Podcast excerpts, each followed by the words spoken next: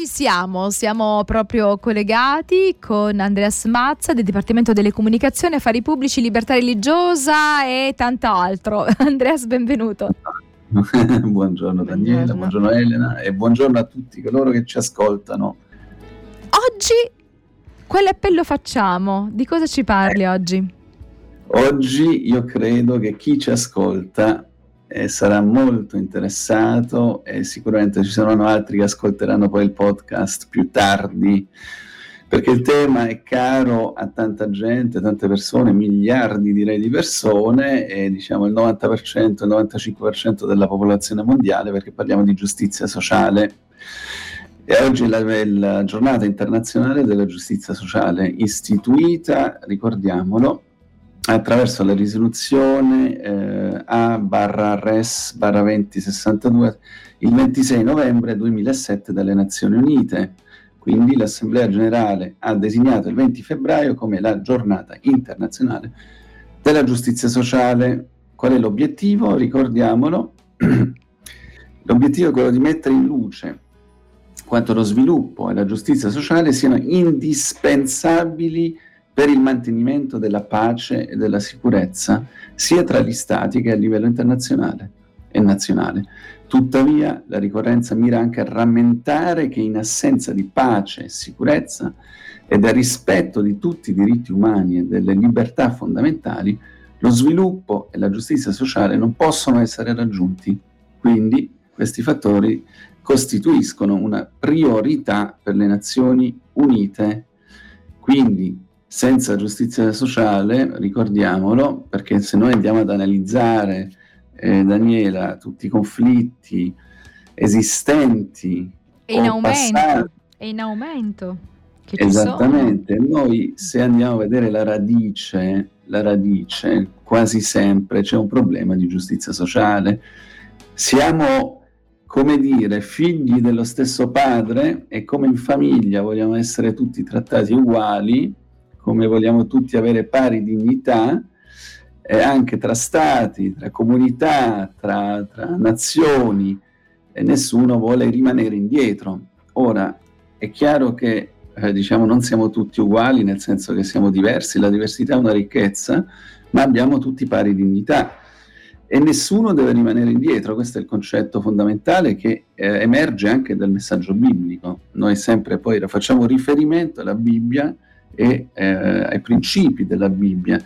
Nella Bibbia, dalla Genesi all'Apocalisse, ehm, il Signore, nostro Padre, ci ricorda sempre, sempre, attraverso anche delle misure pratiche, ricordiamo il giubileo biblico, una cosa interessantissima, magari poi una prossima volta la possiamo analizzare, ci ricorda che nessuno deve rimanere indietro. È normale che in una situazione di libertà questo lo sappiamo da ogni dottrina politica, lo, lo enuncia chiaramente, attraverso la libertà eh, purtroppo cioè, non possiamo essere tutti diciamo, remunerati eh, ugualmente, c'è chi è più ricco, chi è più povero, è normale che sia così, però eh, non, nessuno deve eh, andare sotto la, eh, diciamo una soglia di dignità eh, e di appunto indigenza, no?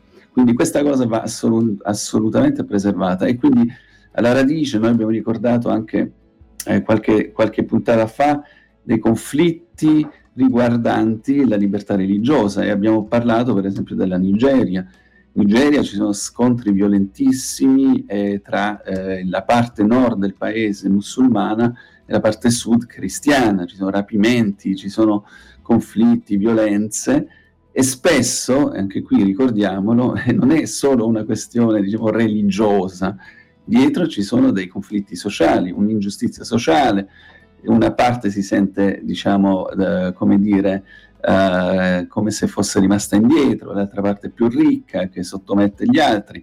Quindi la giustizia sociale è fondamentale e come dicevo prima, eh, attraverso il messaggio biblico, nostro padre, che è un padre giusto, che è un padre giusto, e ci ricorda sempre di, eh, eh, che, che, bisogna comunque badare a chi è rimasto indietro. Questo è proprio un messaggio chiaro e tondo. Anche Gesù Cristo durante la sua vita, lo ricordiamo, invitava sempre diciamo, i, i, ricchi, quelli che diciamo, sono stati un po' più fortunati, di badare ai più poveri. Ricordiamo la, la vicenda del giovane ricco, no? che diceva io sono, eh, rispetto tutte le regole, sono un bravissimo cristia- diciamo, cristiano, un religioso, e, e, Gesù gli dice va bene, allora lascia le tue ricchezze, dalle ai poveri e seguimi. E lì ovviamente la cosa si fa complicata. Io vedo molto interessante il fatto che l'Antico Testamento, che è considerato un libro che è antico, per alcuni insomma passato di moda, invece ha delle perle per quanto riguarda la giustizia sociale, come tu dicevi, il giubileo, ma anche quando dice quando ai proprietari terrieri che quando dovevano mietere di lasciare alcune parti proprio per il vedo, per, il, per la vedova, per l'orfano, insomma per chi era straniero, non, non possedeva nulla, anche eh, diciamo diciamo in altri casi. Il Signore parla anche del, um, uh, del settimo anno in cui venivano i dei chi aveva un debito, no? veniva revocato quel veniva cancellato quel debito, cioè il Signore ha fatto in maniera che eh, ci potesse essere la giustizia sociale anche quando a un certo punto qualcuno cadeva in disgrazia, non, po- non doveva essere per sempre ma eh, Dio stabiliva un tempo e poi tutto doveva ritornare alla, diciamo, a quello che era l'equilibrio della, della giustizia sociale che Dio aveva dato eh, dando alla, alle varie tribù di Israele dei de terreni, ognuno aveva un, un, terreno, ognuno aveva una proprietà, ecco quella proprietà doveva rimanere della famiglia anche quando questa cadeva in disgrazia, comunque c'era un periodo o il settimo anno o il, cioè nell'anno giubileo in cui tutto si ripristinava. Interessante che sono leggi antichissime queste ed erano proprio perché non ci fosse l'ingiustizia. Benissimo, hai detto, hai riassunto perfettamente eh, diciamo, il concetto del giubileo, che appunto è un qualcosa di geniale se ci pensate, no?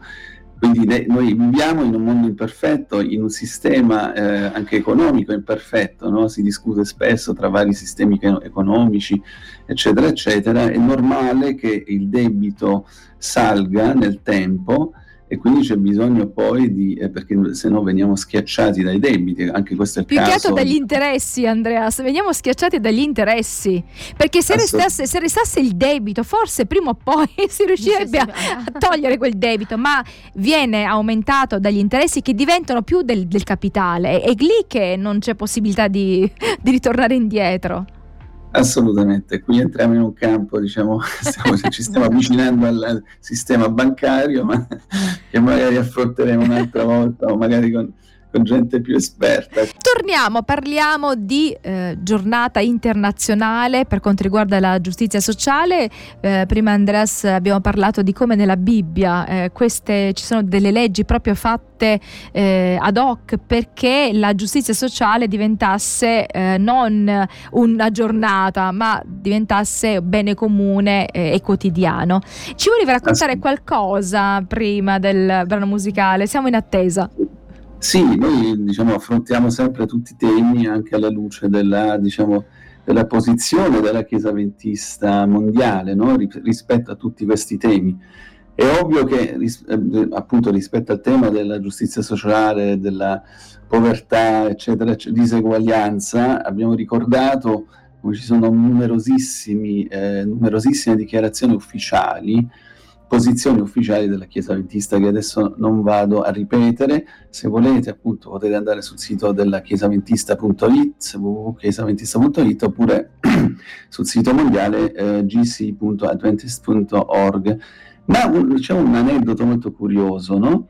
Che sono andato a scavare, sono andato un pochino io, poi sono anche giornalista, per cui mi, mi piace scavare, andare dentro le, le storie. Qualche anno fa eh, scoprì che Uh, c'è un personaggio che noi tutti conosciamo che viene identificato internazionalmente, mondialmente come un, uh, diciamo, personaggio che si spendeva uh, per la giustizia sociale, che faceva, era un rivoluzionario, ecco, che era Ernesto Che Guevara, no? noi tutti lo conosciamo, questo rivoluzionario argentino.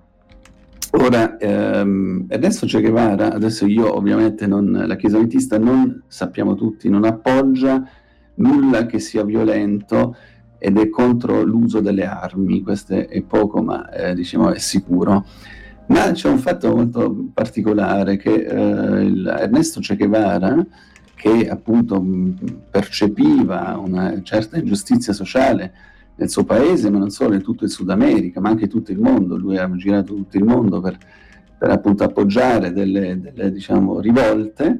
E, ehm, ha avuto contatti, diciamo, un contatto molto interessante con, con, un membro della nostra chiesa, Che Guevara, come anche Fidel Castro, eh, sono nati in una zona de, dove comunque c'era una presenza della chiesa ventista già all'epoca, negli anni 50, ma uh, successe un fatto che avvicinò, che, che, come dire, adesso dirò magari una, una cosa un po' controsenso, controsenso che lo disarmò Mm-hmm. Durante, una, diciamo, durante la rivoluzione dell'anno 1956, ferito, il Che Guevara si trovava in una zona che adesso non ricordo come si chiamava, eh, Oriente si chiamava, dove eh, praticamente eh, arrivò in una casa di, di, di, di avventisti.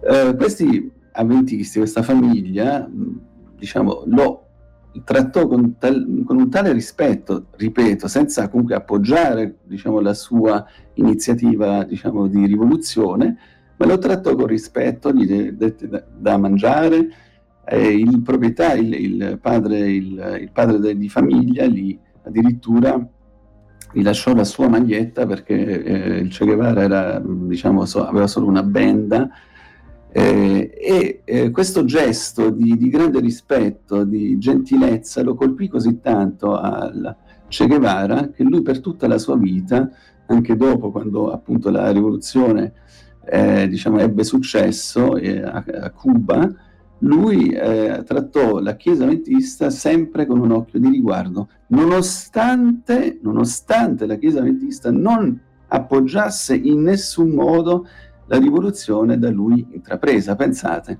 ma perché si, si ricordò di questo gesto di gentilezza e di rispetto eh, nei suoi confronti da parte di questa famiglia avventista? E successivamente, successivamente quando la Chiesa avventista poi chiese nel 58 di costruire per esempio una chiesa che non era possibile per le leggi vigenti di quel periodo, eh, addirittura dice qui la, ecco, è la testimonianza di Miriam Selaia eh, nel libro Dimas Castellanos, pagina 474, e dice che ehm, Ernesto Che Guevara chiuse un occhio e, e, permise alla Chiesa Adventista di costruire questa chiesa. Dicevo che gli atti di gentilezza eh, portano, portano, qualcosa di positivo, quindi quando vengono fatti con, con, sincerità e, e, ci invita il Signore a fare questi atti di gentilezza anche con le persone che magari non sempre sono in linea con i nostri pensieri, cioè essere gentili, eh, cercare di fare del bene anche ai nemici, come ci, ci insegna Gesù, eh, può produrre qualcosa di positivo. Devo proprio lasciarci, Andreas, 10 secondi. L'appello quindi è come diciamo, la nostra posizione come avventisti, siamo ri, ri, diciamo, rinomati, diciamo, eh, conosciuti per questo, per diciamo, sconfiggere diciamo, eh, un mondo in conflitto, eh, anche la, l'ingiustizia sociale, cerchiamo di essere rispettosi, gentili e di, di, di tutelare la dignità di ogni essere umano. Quindi queste cose non possono più avvenire, come appunto abbiamo detto, la povertà e l'ingiustizia. Grazie allora Andreas, al prossimo appello allora. Grazie. Alla grazie prossima. A voi, grazie a voi, buona giornata. buona giornata.